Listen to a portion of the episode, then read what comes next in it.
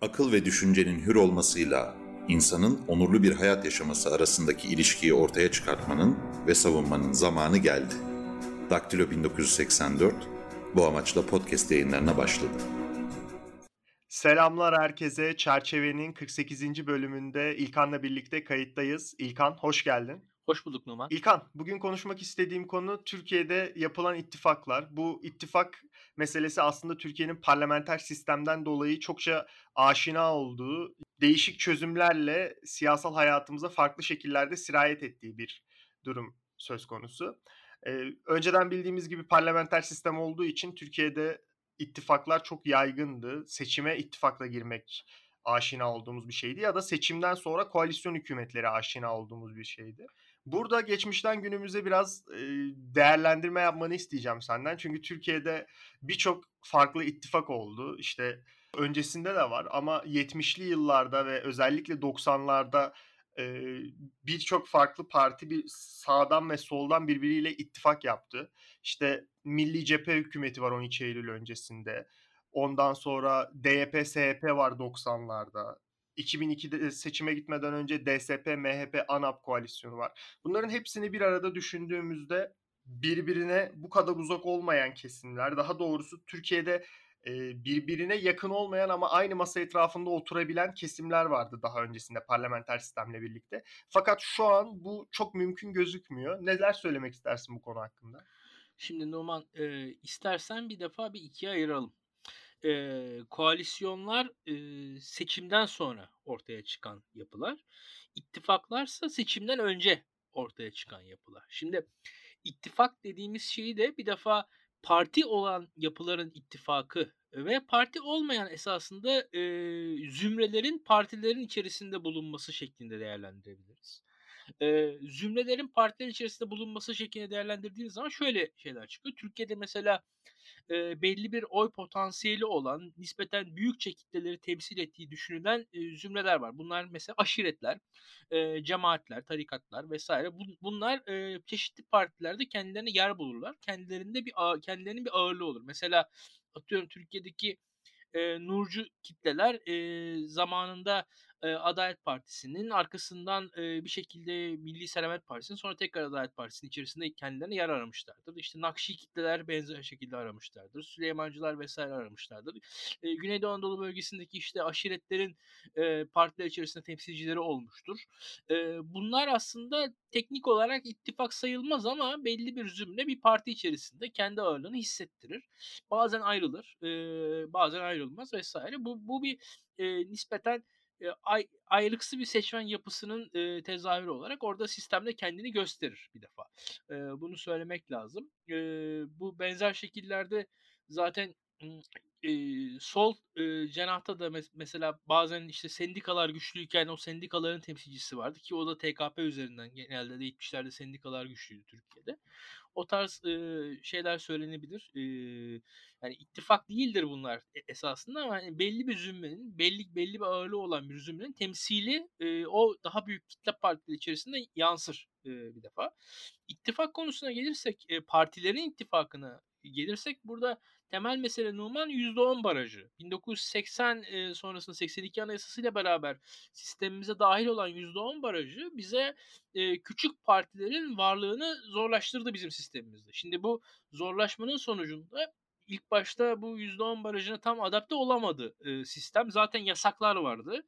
E, siyasi sisteme giriş zordu 1980'lerde. Hani bir yandan %10 barajı vardı Türkiye'de hem de e, herkesin siyasi parti kurması da kolay değildi açıkçası. 1990'lara kadar öyle 1980'lerde kolay kolay bir siyasi parti kurulamıyordu. E, yasaklar vesaire o e, 12 Eylül atmosferi neticesinde. Şimdi o zamanlar birçok partinin seçime girmesine izin verilmiyordu. 12 Eylül öncesinin devamı olarak kabul ediliyordu vesaire. Şimdi o zamanlarda e, şöyle bir durum yaşandı. E, Refah Partisi ve işte Milli Selamet Partisi'nin devamı e, Refah Partisi Necmettin Erbakan'ın önderi olduğu Milli Görüş Hareketi'nin partisi ve işte Milli Çalışma Partisi aynı şekilde e, bu MHP'nin o zamanki e, şeyi de versiyonu diyebilirim ben. E, Milliyetçi Hareket Partisi yasakken siyaseti e, ve aynı şekilde e, CHP siyasetinden kopmuş kendisi kendi kendine şahsi bir yol çizen e, Bülent Ecevit'in DSP'si gibi partiler e, küçük kalmışlardı ve %10 barajının altında kalmışlardı. 1991 yılına kadar bu partiler %10 barajıyla mücadele etti ve %10 barajına karşı %10 barajına karşı açıkçası başarısız oldular ve siyasetin dışında kaldılar. Yani bu bu yapılar e, baktığınız zaman 1991'e kadar siyasetin dışında kaldılar ve burada bakıldı ki bir başarı elde edilemiyor. Yani %10 barajı kolay bir baraj değil ki. Bir de seçmen şöyle bir şeydir. Numan Türkiye'de bilirsin. Yani e, oyunun karşılığını görmek ister. Yani seçmenin evet. bir e, motivasyonu da şudur.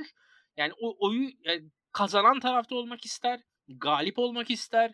E, oyunun etkisi olduğunu görmek ister. Hani oyunun boşa gittiğini görmek istemez seçmen. Ve hani %10 barajının altında kalacak bir partiye oy vermek e, hani o partiye oy verme motivasyonunu çok düşüren bir hareket oluyordu ve bu yüzden de %10 barajı mesela atıyorum %7-8 oy alan bir parti e, %10 barajı olmasa belki o risk olmasa e, belki de %15 oy alabilecek yani o Türkiye şartlarında. Çünkü onu bilemeyiz biz. E, ciddi bir şekilde şunu biliyorum ama yani bir seçme motivasyonudur bu.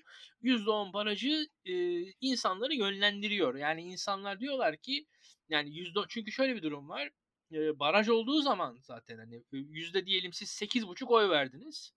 E, fiilen verdiğiniz oy e, neticede sizde hiç alakası olmayan yani sizin hiçbir şekilde onaylamadığınız insanların parlamentoya girmesine vesile olmuş olabilirsiniz. Onun yerine en e, beğendiğiniz gönlünüzde olan partiye değil ikinci seçeneğinize oy veriyorsunuz ve en azından hani o oyun bir işe yarasın duygusuna kapılıyorsunuz. Türkiye'de aslında bu... şöyle bu son zamanlarda HDP ile başlayan süreçte de tam 7-8'de kalan ya da işte 8-9'da kalan partileri baraj atlatma gibi bir motivasyon da var. Tabii. Yani benim tanıdığım birçok HDP'li olmayan ya da hani böyle HDP'nin politikalarına çok fazla e, kendisine ait hissetmeyen insanlar ne olursa olsun 3 seçimdir falan HDP'ye oy veriyorlar barajı geçsinler diye. Öyle yani arada aslında çok ince bir dinamik var. Mesela 6'daysa eğer parti 6 gibi bir oy alacaksa yani geçmesi çok daha zor gözüküyorsa ona hiç o oy vermiyor. Oy kaçışları başlıyor ondan ama 8'i 9'u falan biraz zorlamaya başlarsa bu sefer o da ekstra bir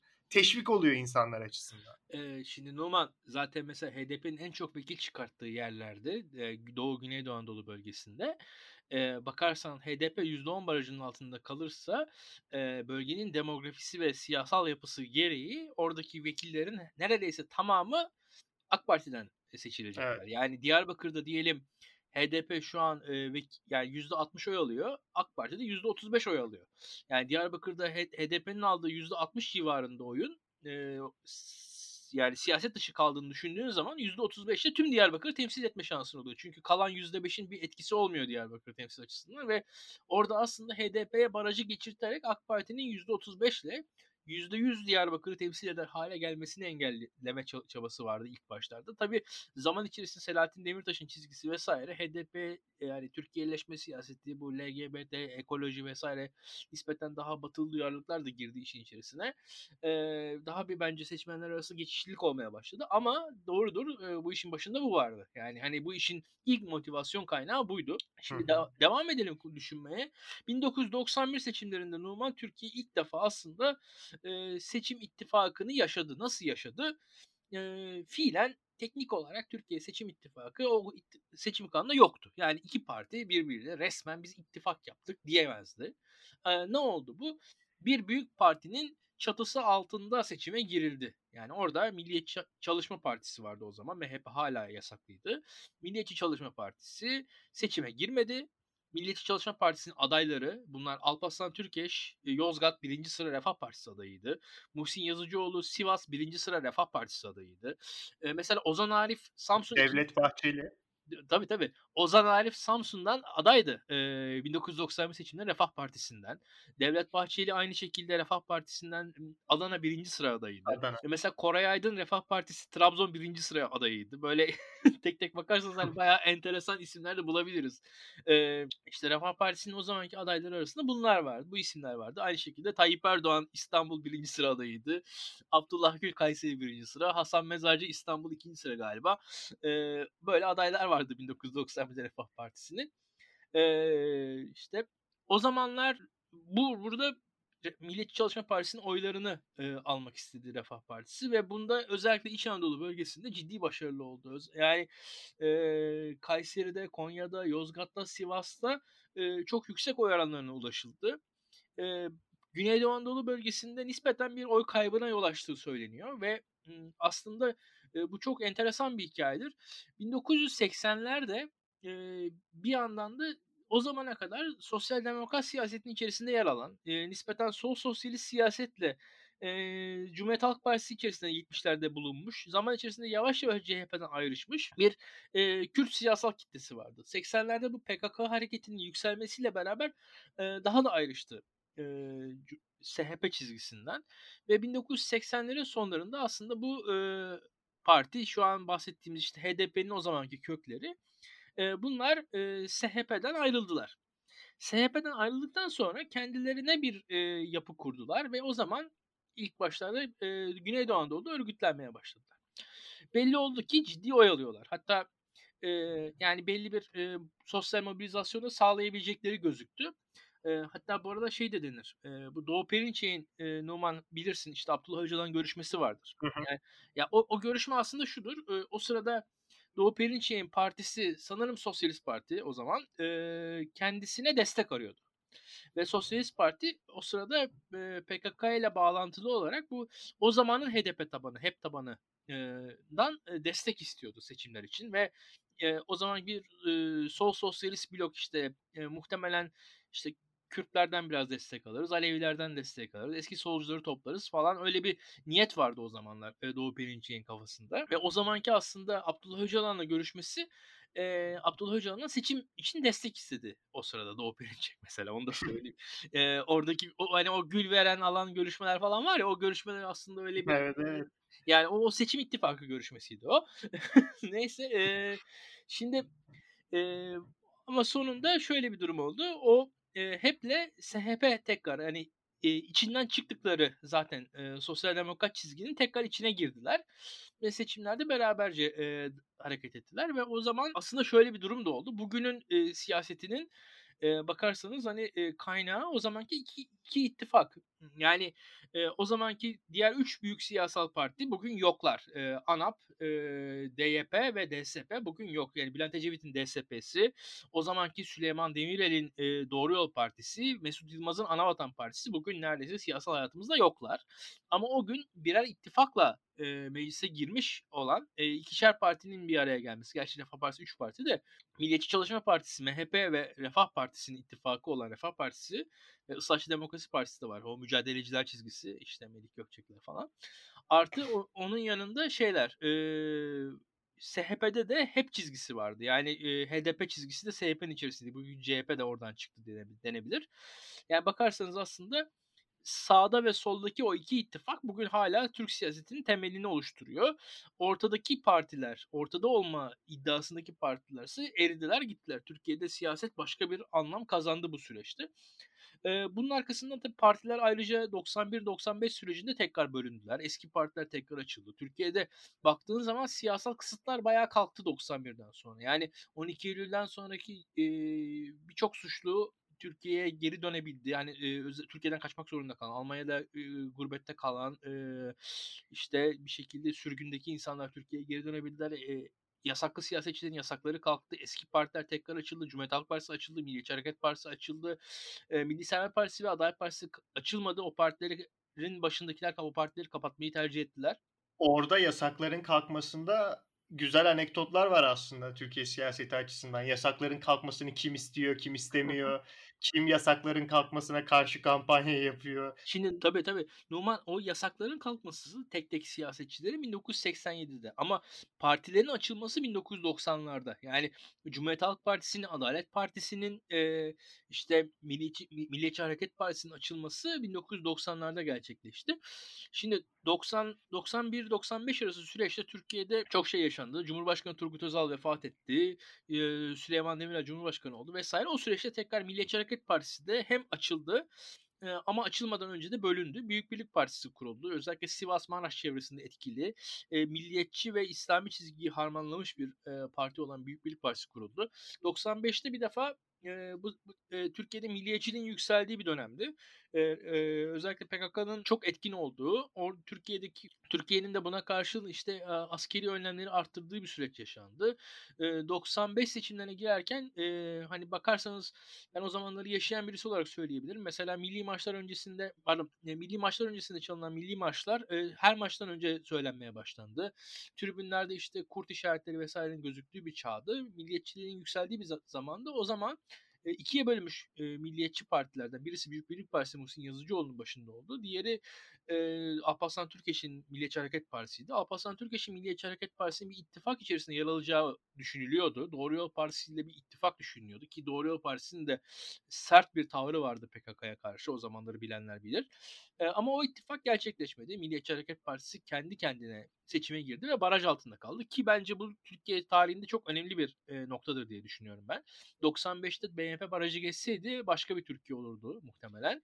E, arkasından bunu bunu hangi açıdan söylüyorsun? Ay o dönemki e, ittifak yapısının şekillenmesi açısından mı yoksa İslamcı hareketin güçlenmeye başlama yani İslamcı hareketin gücünün kırılması açısından mı? E, iki türlü de söylüyorum. Bir defa e, MHP e, mecliste olsaydı büyük ihtimalle MHP'li bir hükümet olurdu. MHP mecliste olsaydı bir şekilde hükümete girerdi. Yani e, MHP çünkü mecliste ise genelde hükümeti destekliyor Türkiye'de. yani yani e, öyle bir durum var. Şimdi 95-99 arası sürece baktığımız zaman e, yani istikrarsız bir yapı var. MHP mecliste olsaydı MHP muhtemelen hep e, hükümette olacaktı. Yani onu düşünüyorum. E, 28 Şubat sürecini falan getiren süreçte o MHP'li meclis e, değişik bir şey olur diye tahmin ediyorum. E, o seçimde enteresan bir şey oldu Numan. E, 95'te aslında e, biraz bir ayrıntı oldu ama söylemek lazım. Mesela e, Muhsin Yazıcıoğlu'nun e, Ökkeş Şendinler'in Büyük Birlik Partisi Anavatan Partisi ittifak kurdu. Hatta Tansu Çiller Anavatan Partisi'ne katilleri meclise soktunuz falan diye çok sert açıklamalarda bulunmuştu. Ee, Büyük Birlik Partisi cidden yine Sivas'ta, Maraş'ta kendi rüştünü ispat ederek Anavatan Partisi'nin oylarını arttırdı.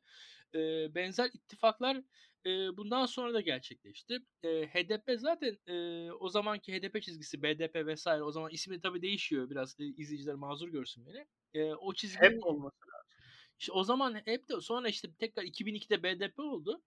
E, o partilerin de her zaman bir ittifak dinamikleri vardır. Yani Türkiye'de o sosyalist hareket içerisinden geldikleri için geldikleri için Türkiye sosyalisti, Türk sosyalisti olan partilerden her zaman ittifaklar yapmışlardır. Arada e, aynı şekilde Barzani çizgisini temsil eden Kürt muhafazakarı gördüğümüz kişilerin de o ittifak içerisine girdikleri olmuştur. Yani bakarsanız işte Altantan vesaire de orada başka bir çizgiyi temsil eder. Yani Türk sosyalistleri falan temsil etmez tabii Altantan ama Kürt muhafazakarlarını temsil eden de isimler olmuştur. O da bir fiili ittifak yapısı sayılabilir diye tahmin ediyorum. Söylenebilir. Aynı şekilde bu süreçte bakarsanız Numan bizim Türkiye'de ittifaklar hep böyle bir yapay e, ve yasasız şekilde gerçekleşti. Ne oldu? Yani ben seninle ittifak yapıyorum. Fiilen e, partim seçimde aday göstermiyor. E, seçime girene kadar e, bir, başka partiye giriyorum. O başka partide mesela atıyorum. Yani bugün e, ki sistemle söyleyelim. Mesela e, diyelim e, Milliyetçi Hareket Partisi ile AK, AK Parti ittifak yaptı. Devlet Bahçeli seçim öncesinde partisinden istifa ediyor. AK Parti'ye giriyor. AK Parti'den aday oluyor. Arkasından tekrar istifa edip kendi partisi geri dönüyordu. Sistem öyleydi. Bu son ittifak yasasına kadar. Ee, bu son ittifak yasasıyla beraber artık farklı bir sistem ortaya çıktı. Yani... Tam olarak ben de burada bir araya girip şeyi sormak istiyorum. Şimdi siz e, Nabız'da Nezih'le birlikte bunu konuştunuz son programınızda. E, orada işte Nezih'in bahsettiği artık dar bölge sistemi düşünüldüğü ve bunun fiili olarak %20 barajı getirileceği söyle e, fiili olarak %20 barajını getirmek olduğunu söyledi. Burada benim aslında biraz da üstünde konuşmak istediğim konu sanki bu seçim tartışmaları biraz seçim sistemi tartışmaları biraz beyhude geliyor bana. Çünkü aynı bu bahsettiğin sistem yüzünden. Yani varsayalım ki getirildi bu. Türkiye artık iki partili bir sisteme doğru iyice evrilmiş olacak. Bunun sebebi de bütün işte muhalif partiler tek bir parti çatısı altında milletvekili gösterilecek.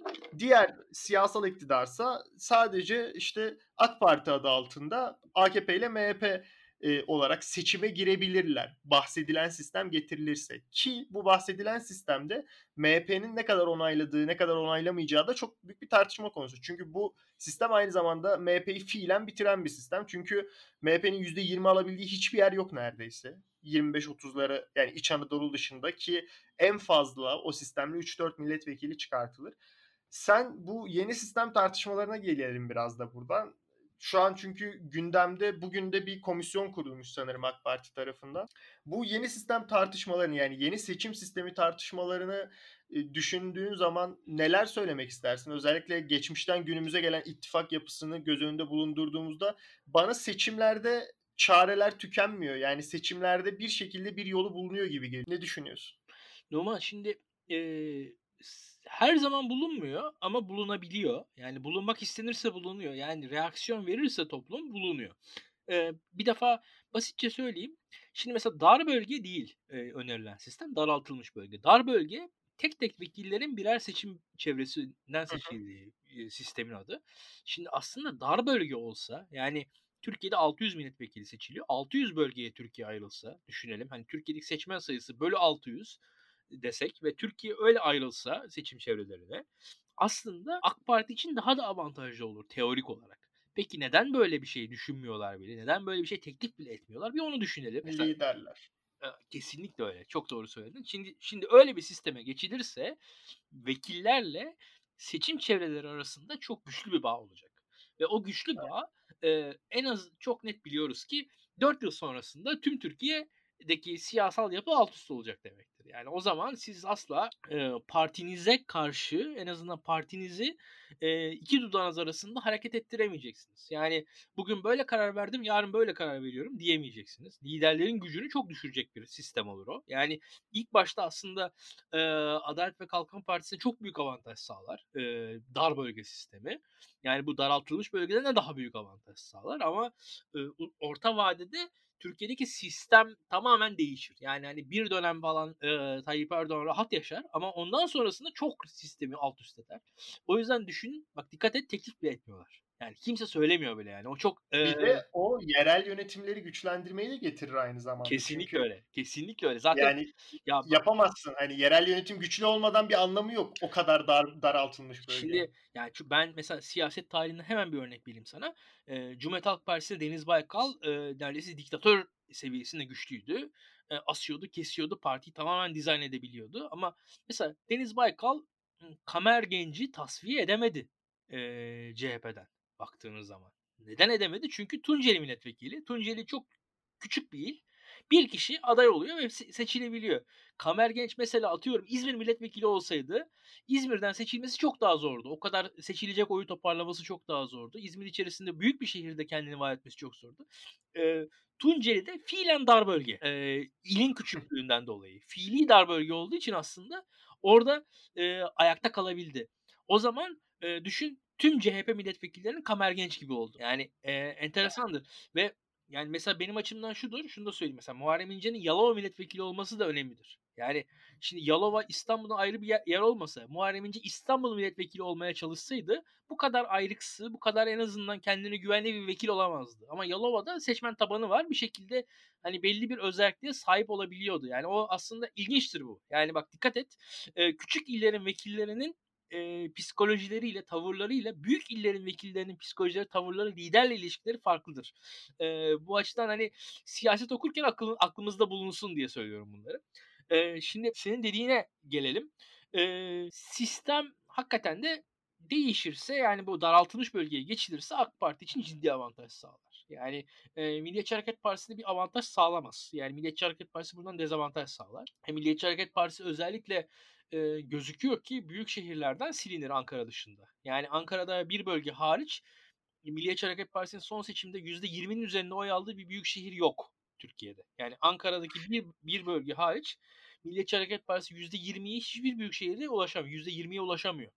Şimdi Milliyetçi Hareket Partisi yani, yani büyük şehirlere %20'ye ulaşamaması demek Türkiye'deki hani vekillerin e, çoğuna zaten erişiminin olmaması demek yani. Ancak işte Osmaniye gibi, Yozgat, Çankırı vesaire o illerde büyük oylara ulaşacak da MHP vekil çıkaracak diye bekleyecek. O da çok zor bir şey. Şimdi senin dediğin konuya dönelim. E, burada muhalefet reaksiyon gösterebilir mi? Yani gösterebilir ama şimdi ittifak konusu da zor bir konu. Şimdi çünkü bunun matematiği ne kadar 2 artı 2 4 ediyor emin değiliz.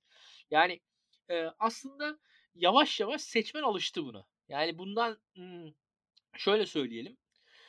Bundan 5 yıl önce bize sorsalardı İstanbul'da bir Cumhuriyet Halk Partisi adayına İyi Partili seçmen ne kadar oy verir? Veyahut da HDP seçmeni oy verme kararı aldı diye ne kadar oy verir diye sorulsaydı bize bizler işte yarısı oy verir yarısı oy vermez derdik. Evet. Yani 5 yıl önce sorulsaydı bu soru. Yani gayet de hani bu hani e, anti CHP, pro CHP falan bir çizgi değil yani. Objektif olarak bize sorulsaydı 5 yıl önce bu soru biz böyle cevap verirdik.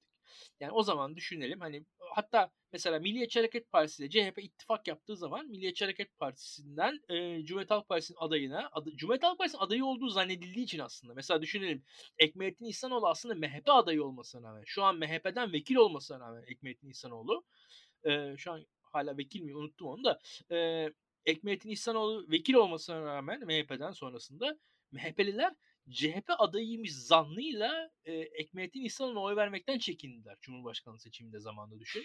Ya bugün e, bugün aslında muhalefet çok daha farklı bir noktaya geldi diye düşünüyorum ben. Sana katılıyorum. Bugün silme oy silme oy veriyorlar. Yani 10 tane HDP'liden 10'u, 10 tane İyi Partili'den 10'u. Hepsi vermiştir yani. Ki zaten sayılar az buçuk bunu gösteriyor. Yani aynen aynen. Sayılar tamamen bunu gösteriyor. Aslında şu var. E, hele hele e, yani buradaki mesele zaten şey olur. Seçime katılım meselesi olur. Yoksa karşı tarafa oy verme diye bir ihtimal zaten bence yok. E, artık bu e, iktidar muhalefet kutuplaşması çizgisinde. Ama e, belki seçime katılım, seçmen mobilizasyonu, seçmen motivasyonu meseleleri olabilir diye düşünüyorum. Burada bir araya girip şeyi devam etmeni isteyeceğim. Yani önce şunu söyleyeyim.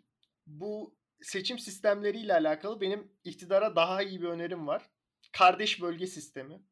Mesela işte CHP'nin yüksek oy aldığı bir yer var. Atıyorum İstanbul Kadıköy. Burayı kardeş bölge sistemiyle bağlıyoruz. Nereye? Konya Meram'a. Konya Meram'da AK Parti yüksek oluyor. Bu şekilde birbirlerini kompanse ediyoruz ve yani 600 milletvekilinin işte 550'sini AK Parti'nin çıkartabildiği kadar, çıkartana kadar böyle böyle bölgeleri kardeş bölgelere bağlıyoruz.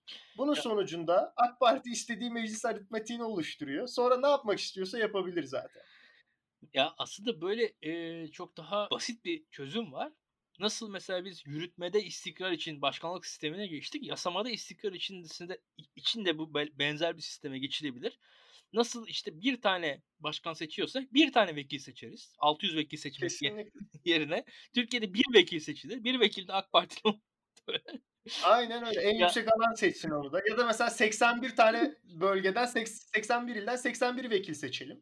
Ee, Valla yani Numan öyle bir şey ki bu bu hmm, Şimdi bunun sonu yok açıkçası. Şimdi şöyle bir durum var. Aslında bu tarz hareketlerin hepsi iktidarın belli bir zaafını da gösteriyor. Ve e, bizim şu anda şöyle söyleyeyim sana e, giderek gelecek süreçte bu tartışmaların artacağını gösteriyor. E, ve yani seçim denklemi her gün yeniden kuruluyor. E, Türkiye'de bugün hmm, seçim sistemine dair bir sonraki seçimin nasıl olacağına dair kimsenin emin değil açıkçası. Yani istikrar falan dedik ya. Yani Türkiye'de Cumhurbaşkanlığı sistemi devam edecek mi? Parlamenter sisteme dönülecek mi? Belki işte atıyorum bu iki dönem kuralı işleyecek mi? Üç dönem kuralı kuralına mı çevrilecek? Kaç dönem olacak? İşte şu an mesela tam emin değiliz bazı şeylerden. Mesela yasaya göre meclis e, erken seçim kararı alırsa nasıl olacak? Cumhurbaşkanı erken seçim kararı alırsa nasıl olacak ve bu dönem sınırına işleyecek mi işlemeyecek mi? Bu tarz hani e, nüanslar var, belirsizlikler var. Anayasa Mahkemesi buna ne der bilmiyoruz ve şu anda e, şeye baktığımız zaman İyi Parti'nin e, seçime nasıl girdiğini hatırlıyoruz biz. Yani benzer şekillerde İyi Parti gibi gelecek ve deva açısından da bu meseleler var karşımızda. Yani e, sorun çok. Yani hiçbir şey bilmiyorum. Peki bu sorunlardan, peki bu sorunlardan bir tanesi de bu başkanlık sistemi ve güçlendirilmiş parlamenter sistem tartışması. Ee, esasında burada iki bağlamda soracağım bunu. Birincisi HDP ile olan ilişkiler. Bildiğin gibi hem Enis Berberoğlu'nun hem iki tane HDP'li milletvekilin dokunulmazlıkları kaldırıldı. Ve CHP burada sadece Enis Berberoğlu'na karşı bir tepki gösterdi. HDP'lileri biraz yok sayan bir pozisyon izledi. Bunun yanında bir de Meral Akşener'in ve genel olarak muhalefetin güçlendirilmiş parlamenter sistem vurgusu var. Şimdi önce benim merak ettiğim konu bir HDP'siz bir ittifak ne kadar sürdürülebilir ya da HDP bu it, muhalefet bloğu içerisinde hangi partilerle ittifak yapabilir, hangi partilerle ittifak yapamaz? Bir ikincisi ve daha önemlisi olan şey bunu anlamadığım için de soruyorum gerçekten. Bir görüş belirtmek için değil. Neden parlamenter sistem? Yani muhalefetin etrafında birleşmek istediği bir tane ideal var ve bu ideal parlamenter sistem olarak resmediliyor. Ama benim görebildiğim Türkiye tekrar parlamenter sisteme dönerse yaklaşık 10 yıl boyunca %30 olan parti, %35 olan parti özellikle seçim barajının kaldırılmadığı durumda yine iktidar olabilecek, yine Türkiye'yi yönetebilecek. Yani fiili olarak AK Parti tekrar Türkiye'yi yönetebilecek. Hali hazırda başkanlık sisteminde Türkiye ikiye bölündüğünde yani ya onlar ya biz gibi bir tartışma olduğunda muhalefetin kazanması, Tayyip Erdoğan'ın e, iktidarı kaybetmesi daha olağan gözüküyor bana. Ama tekrar parlamenter sisteme dönüş tartışması var ve güçlendirilmiş parlamenter sisteme dönüş tartışması. Yani burada işte devlet başkanının ya da başbakanın tekrar güçlendirilmesi de söz konusu olabilir. Sen bu iki sorum hakkında, bu iki şey hakkında topu sana atayım. Neler söylemek istersin? Numan, e, kolay bir soru değil hakikaten. E, Türkiye'de Türkiye'de şu an e, kişiye has bir sisteme geçmiş durumdayız. Yani başka türlü nasıl olur? E, daha, doğrusu, daha doğrusu şu anki sistem başka insanlarla nasıl yürür hiç kimsenin fikri yok. Ve e, sisteme dair de hakikaten e, elimizde yani neredeyse bir saatli bomba var. Bu açıdan e, özellikle belli yaş üzeri figürler Türkiye'de e, parlamenter sistemi bir sigorta olarak görüyorlar. Yani e, sistemin kendi içerisindeki e, sorunlarına bir çözüm olarak görüyorlar. Ancak aslında belki birazcık daha derin bir sorun var. İlk başta soruna HDP ile başlamıştın. E, o önemli. Türkiye'de 2002, 2007 sürecini düşünelim. 2007'de hı hı. hemen hemen e, bu işte Cumhuriyet mitingleri vesaire Abdullah Gül'ün seçilmesinden sonra zaten iktidarın AK Parti'ye geçtiği tamamen tescillendi. O zaman %40'ları 45'leri geçince AK Parti zaten kimse bir şey diyemez oldu. Onun arkasında Ergenekon, Ergenekon falan derken AK Parti kapatma davasında e, sonuçsuz kaldı. Ve orada artık Türkiye rayına girdi. AK Parti gerçeğini Türkiye kabul etti. Türkiye bu gerçeği kaç yılda kabul etti bakarsan 1994 seçimlerinde Refah Partisi %19 oy aldıktan sonra 95'te 21 civarı oy aldı. Ve baktığın zaman aslında bir 15 yılda Türkiye bu gerçeği kabul. Şimdi düşünmeye devam edelim. Türkiye aslında bence Numan HDP'nin %10'u geçtiği gerçeğini kabul etmedi şu an. E, HDP'nin %10'u geçtiği gerçeğini kabul etmedik ve bunun yansımalarını yaşıyoruz. Bunu ilk, ilk başta Haziran seçimlerinde HDP %13 oy aldığı zaman Türkiye'de sistem kilitlendi. Yani parlamento o an e, kendi içerisinden bir e, hükümet çıkartamadı. Bakma sen yani Kasım seçimlerindeki o AK Parti'nin aldığı oy bana e, anlık bir oy olarak geldi. Yani o parlamentonun hükümet çıkartmamasına karşı bir tepki neticesine verilmiş bir oydu. Aslında HDP %10'u geçtikçe Türkiye'de e, parlamentodan e, yani HDP'yi bir şekilde bir aktör olarak kabul etmek durumundasın. Şimdi evet. Türkiye'deki sistem henüz HDP'yi bir aktör olarak kabul etmedi. Ee, burada şu var. Türkiye HDP'nin %10 üzerinde bir oy alarak sistemin aktörü olduğunu kabul et, şey, edene kadar bu krizin süreceğini düşünüyorum ben. Yani Tayyip Erdoğan'dan bağımsız bir şekilde söylüyorum. Yani Tayyip Erdoğan sonrasında da bu kriz sürecektir. Çünkü e, %15 neredeyse bir oydan bahsediyoruz diyelim. E, %13 oy, oy aldığını düşünelim HDP'nin. %13 oy olan bir partiyi e, aslında parlamenter sistemde göz ardı edemezsiniz. Şimdi e, bu ve düşünürseniz e, demografiyi ve e, seçmen dağılımını %13 e, yoğun bir şekilde de temsil ediliyor. Belli yerlerde yoğun bir e, nüfus olduğu için e, HDP'nin %13'ü zamanında DSP'nin %10'u gibi e, parlamentoda az temsil edilen bir yapıda değil. %13 yani meclisin de bir %15'i e, HDP'li oluyor ister istemez sistem gereği. Şimdi orada e, Türkiye'de siyasal yapı e, sindiremiyor şu anda. Bu sindirilemedikçe bir şekilde bence MHP'nin e, MHP burada Tayyip Erdoğan'ın yanına yardıma gitti e, 19, 2015 sonrasında ve e, burada yapay bir e, sürecin içerisine girdik biz. Tayyip Erdoğan'ın şahsi e, şeyi de yani bir şekilde iktidar hırsı da buna eklendi diye düşünüyorum. E, bu FETÖ, METÖ, cemaat vesaire bu, bu konularda hani olumsuz gelişmeler de buna yardımcı oldu ne yazık ki. Bütün bunların sonucunda Türkiye buraya geldi. Ama bunun arkasında çünkü benim açımdan şöyle bir şey var. Hani FETÖ vesaire bu 15 Temmuz bir anomali. Türkiye bu anomalileri aşar. Ama bakarsanız e, HDP'nin aldığı oy Türkiye gerçeği. Anlatabiliyor muyum? Onu e, reddedemezsiniz. Yani bir şekilde e, yani oradaki darbecilerden arındırabilirsiniz e, devleti. Tamam doğru yani e, yapılması gerekir. Ama şu var HDP seçmeninden arındıramazsınız Türkiye'yi. Yani o inkar edilemeyecek bir durum. Şimdi burada e, Türkiye aslında e, bence devlet yapısı Tayyip Erdoğan'la bir şekilde yan yana geldi ve bir çözüm buldu. Şimdi bu çözüm de yürümeyecek. O da gözüküyor. Yürümüyor. Zaten hani ekonomik olarak yürümüyor, siyasal olarak yürümüyor, neticelerle yürümüyor. Bir şekilde e, dünyada bulduğu bir belli bir alan içerisinde idare etmeye çalışıyor diye düşünüyorum. Hayır, bir de bu çözüm HDP'yi yok saymak için yapıldıysa eğer HDP'yi çok daha kilit bir aktör haline de getirdi aynı zamanda. Yani yani ben sana daha ağırını söyleyeyim Numan. Şimdi HDP zaten e, basitçe e, bir hareketiyle Türkiye'nin batısındaki tüm belediyeleri değiştiriverdi. Yani çok evet. net bir şekilde gözüktü. Devamı var bunun. Şimdi bu devam ederse mesela Tayyip Erdoğan sonrası bir Türkiye'de herhangi bir cumhurbaşkanlığı seçiminde HDP'nin e, desteklemediği birinin cumhurbaşkanı olması çok zor.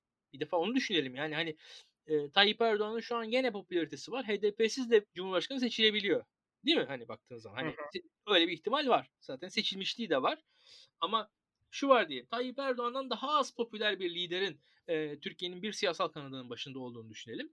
E, karşısında da diyelim işte sol seküler çevreden bir aday olduğunu düşün. Yani bunun e, böyle bir dengede HDP'nin e, güçlü olmaması imkansız zaten. Yani şu an bir de aynı zamanda HDP'nin gücü de artacak. Yani çok Tabii. dominant bir AK Parti var orada şu an. O dominasyon kırıldığında işte ya da herhangi bir şekilde güç kaybetmeye başladığında HDP o bölgenin tek temsilcisi haline geliyor. Şimdi siyaset e, zaten burada bence e, çözümsüz durumda. Yani parlamenter sistem e, diyoruz da e, parlamenter sistem de çözmez bunu. Çünkü parlamenter sisteme geçildiği anda da o koalisyon pazarlıkları içerisinde siz HDP'ye bir yer vermek durumunda kalırsınız. Kalırsınız. Yani e, şöyle kalırsınız. E, basitçe söyleyeyim. Diyelim HDP dışında bir koalisyon kurmaya çalıştınız. HDP yani meclisteki güçlü bir partiyi meclisin e, koalisyon dinamiğinin dışına çıkarttığınız anda koalisyon seçenekleri çok e, sınırlanır hale, sınırlı hale geliyor.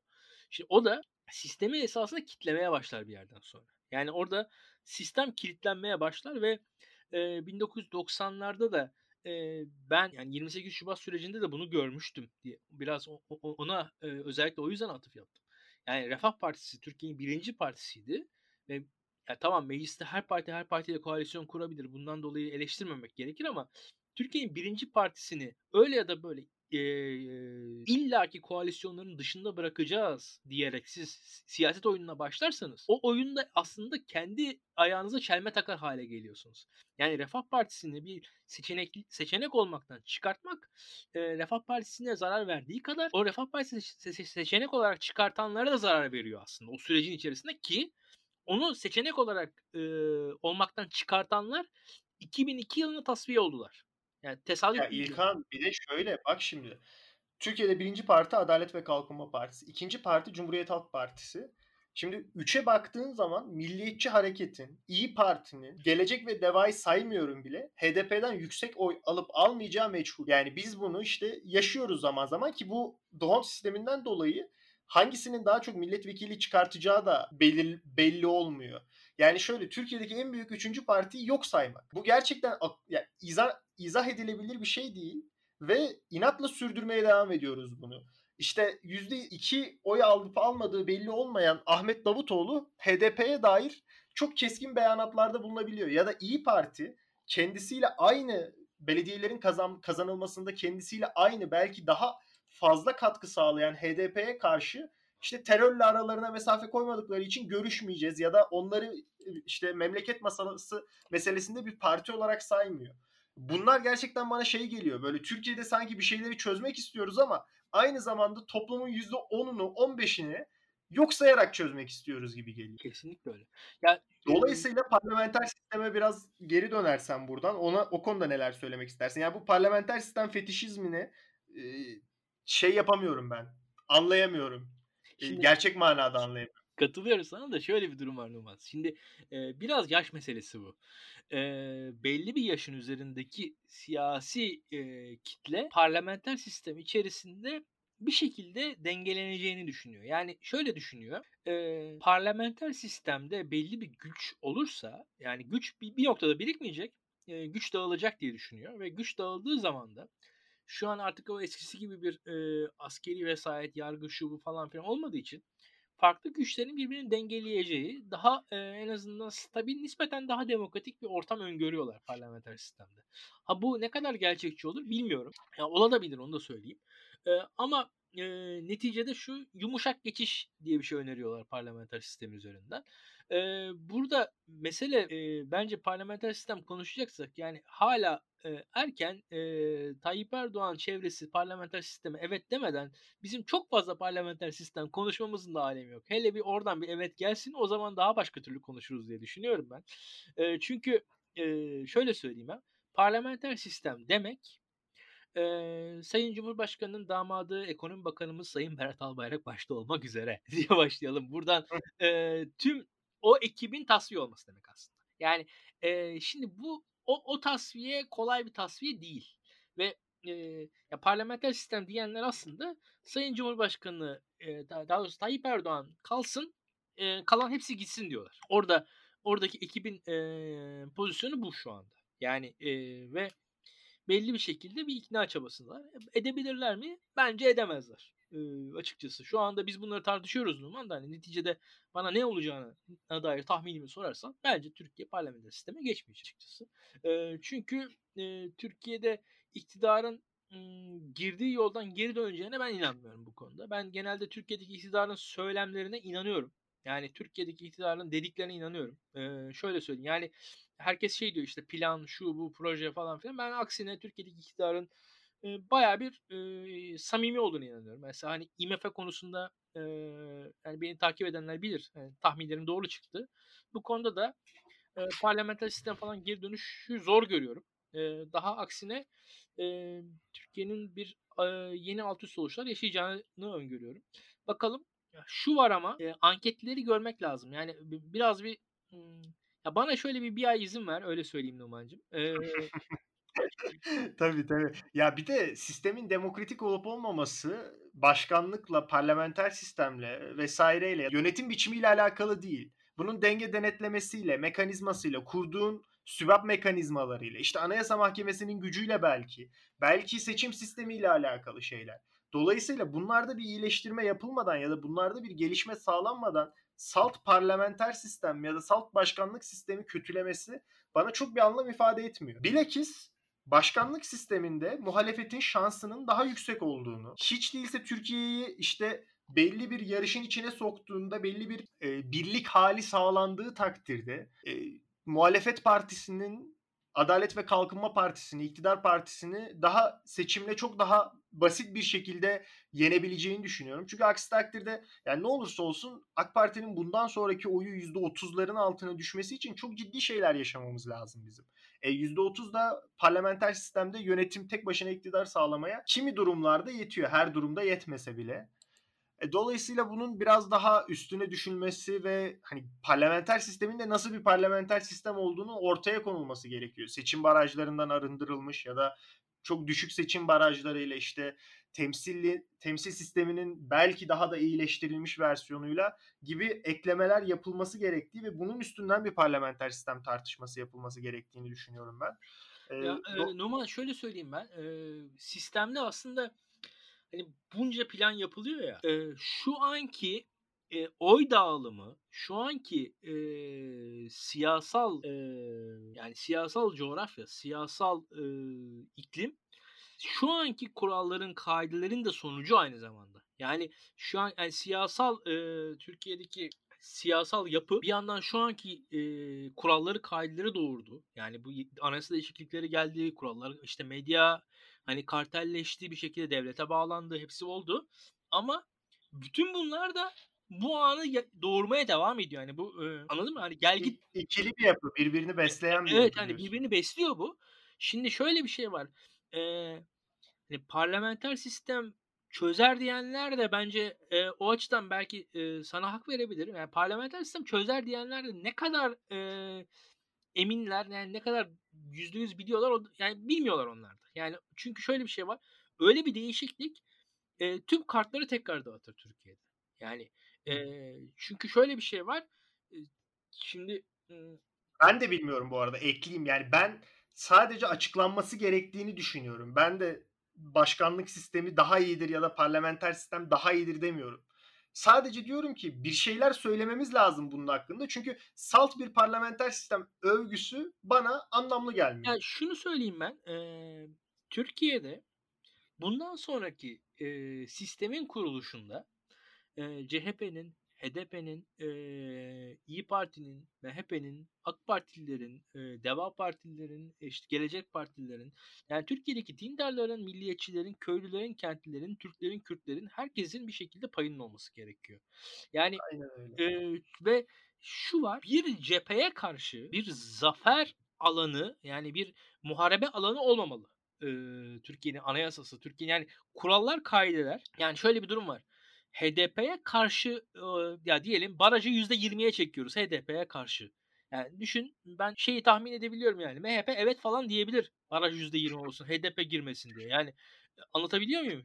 Yani ilkeli siyasette diyebilir buna. Ama şu var. E, kurallar e, bir e, siyasal e, zafer aracı olmamalıdır. Yani Türkiye'de bakarsak bugün Cumhurbaşkanlığı sistemi bir siyasal zafer aracıydı. Yani sistemin kuralları bir siyaset alanının parçasıydı. Hayır, bu şu demek değil. Tabii ki demokratikleşme olmalı. Tabii ki belli ilkeler etrafında toplanılmalı. Eyvallah hani onlara onlara katılıyorum ben tabii ki ama şu var. sistem değişikliğiyle bir birlikte bir siyasal zafer anlamı olmamalı. Yani bu yani HDP'yi dışlamak anlamında da, AK Parti'yi dışlamak anlamında da. Hani belli bir kitleyi işte laikleri, CHP'lileri, Kürtleri, Alevileri, milliyetçileri falan yani birilerini dışlamak dışlamanın e, yeri en azından hani e, bu siyasal e, kurallar kaideler olma, olmamalı ve biz hani hep diyoruz ya yani seçim e, diye bir şey var. Orada bir mücadele var. O mücadele gerçek. O mücadele olmaya devam etmeli ama o mücadele haricinde de e, bir siyasi baz zemine ihtiyacımız var bizim. Yani vatandaşlık diyoruz ya biz. Yani vatandaşlık dediğimiz şey yani e, sonuçta AK Partili de vatandaş.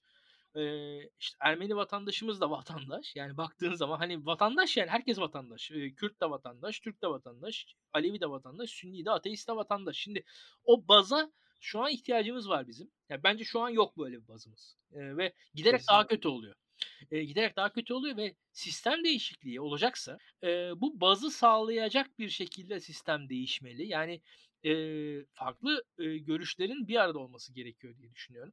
Ha burada şöyle bir durum var. E, ben senin dediğini de anlıyorum. Yani e, belli bir e, yaş üzeri kitle hakikaten parlamenter sistemle büyüdü. Yani kodları öyle Numan. Yani e, öyle söyleyeyim. Mesela hani evet. 55-60 yaş üzeri insanlar için parlamenter sistem doğal bir durum. Yani çok doğal bir durum. Ve parlamenter sistem içerisinden çözüm arıyorlar onlar.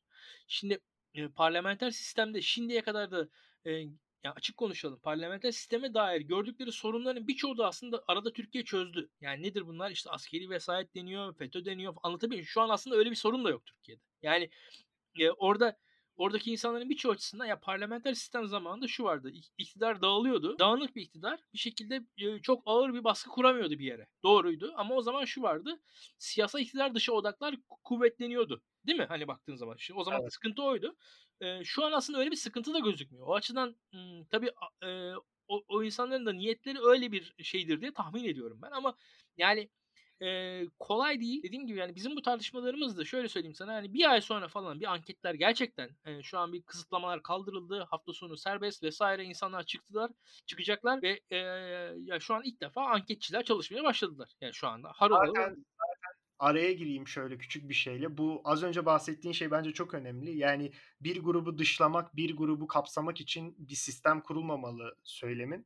Orada gördüğümüz şu ki Türkiye'de bu başkanlık sistemi sadece Tayyip Erdoğan'ın iktidar olabilmesi ve sadece sağ cenahtan işte basit bir matematikle sol zaten şu kadar alıyor. Biz MHP ile ittifak halindeyiz. Sonsuza kadar yönetiriz işte 65'e 35 gibi bir bölüm yapıldı belki de. Ya da, dahası var. Ama, ee, normalde ama başkanlık sisteminde başkan yardımcısı diye bir kişi vardır daha doğrusu. Ya başkan yardımcısı başkan vefat ettiği zaman başkanın yerine geçer. Ve e, başkanlık sisteminin en büyük avantajı şudur. istikrar. Yani şu an Türkiye'de istikrar yok. Yani şu an, şu an çünkü Fuat Oktay diye bir adam e, Türkiye'de Cumhurbaşkanı yardımcısı. Neden? Bilmiyoruz. Siyasal olarak tanıyor muyuz? Tanımıyoruz. Bilmiyoruz, tanımıyoruz. Bilmediğimiz, tanımadığımız. Yani şu an Amerikan Başkan Yardımcısının Türkiye'deki tanınırlığı Fuat Oktay'dan daha fazladır. Çok komik bir durum aslında.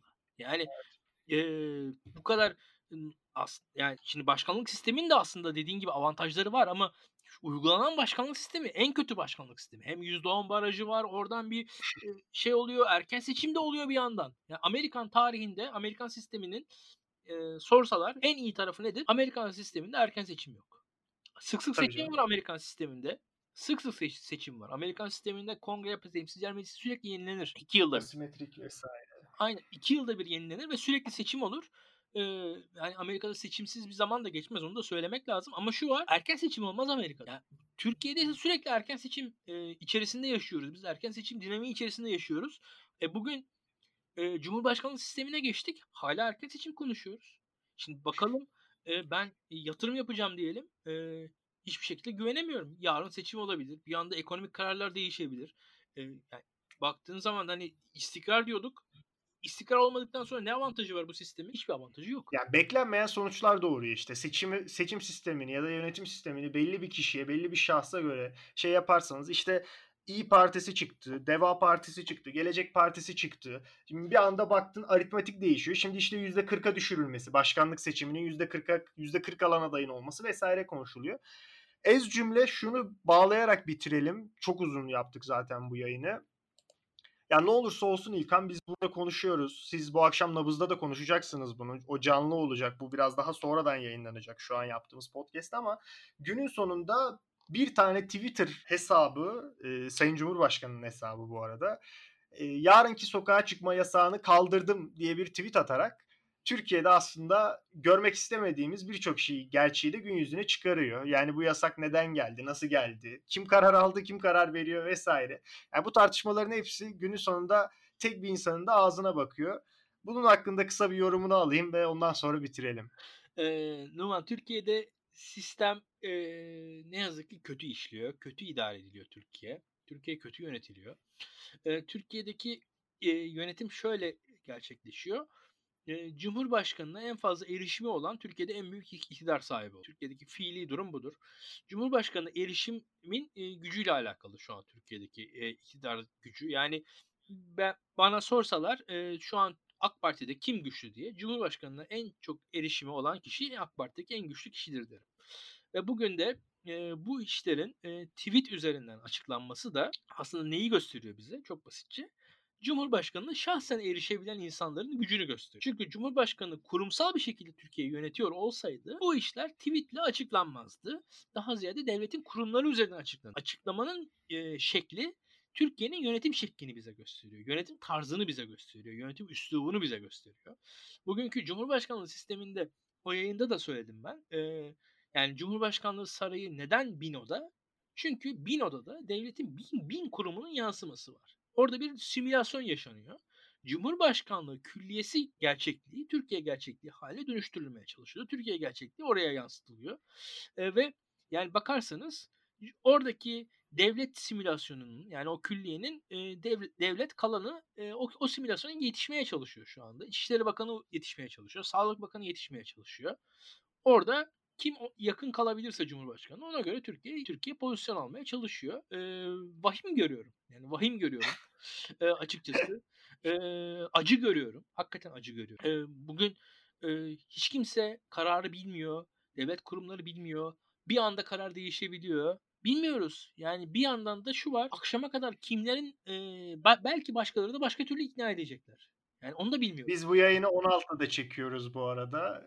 Eğer 16'dan sonra, Cuma günü 16'dan sonra bir karar alınırsa bizim bilmediğimiz bir karar olmuş olacak bu. Evet deyip ya. bitirelim O- İlkan. on- 10 Nisan'da alınmıştı mesela. Bilmiyoruz. Hakikaten bilmiyoruz. Vatandaş olarak ben de bilmiyorum. Ee, bakalım sonumuz İlkan çok teşekkür ediyorum katkıların için. Ben teşekkür ederim. Daktilo 1984'ü desteklemek isterseniz Patreon hesabımızı açıklamada bulabilirsiniz. Bizi dinlediğiniz için teşekkürler.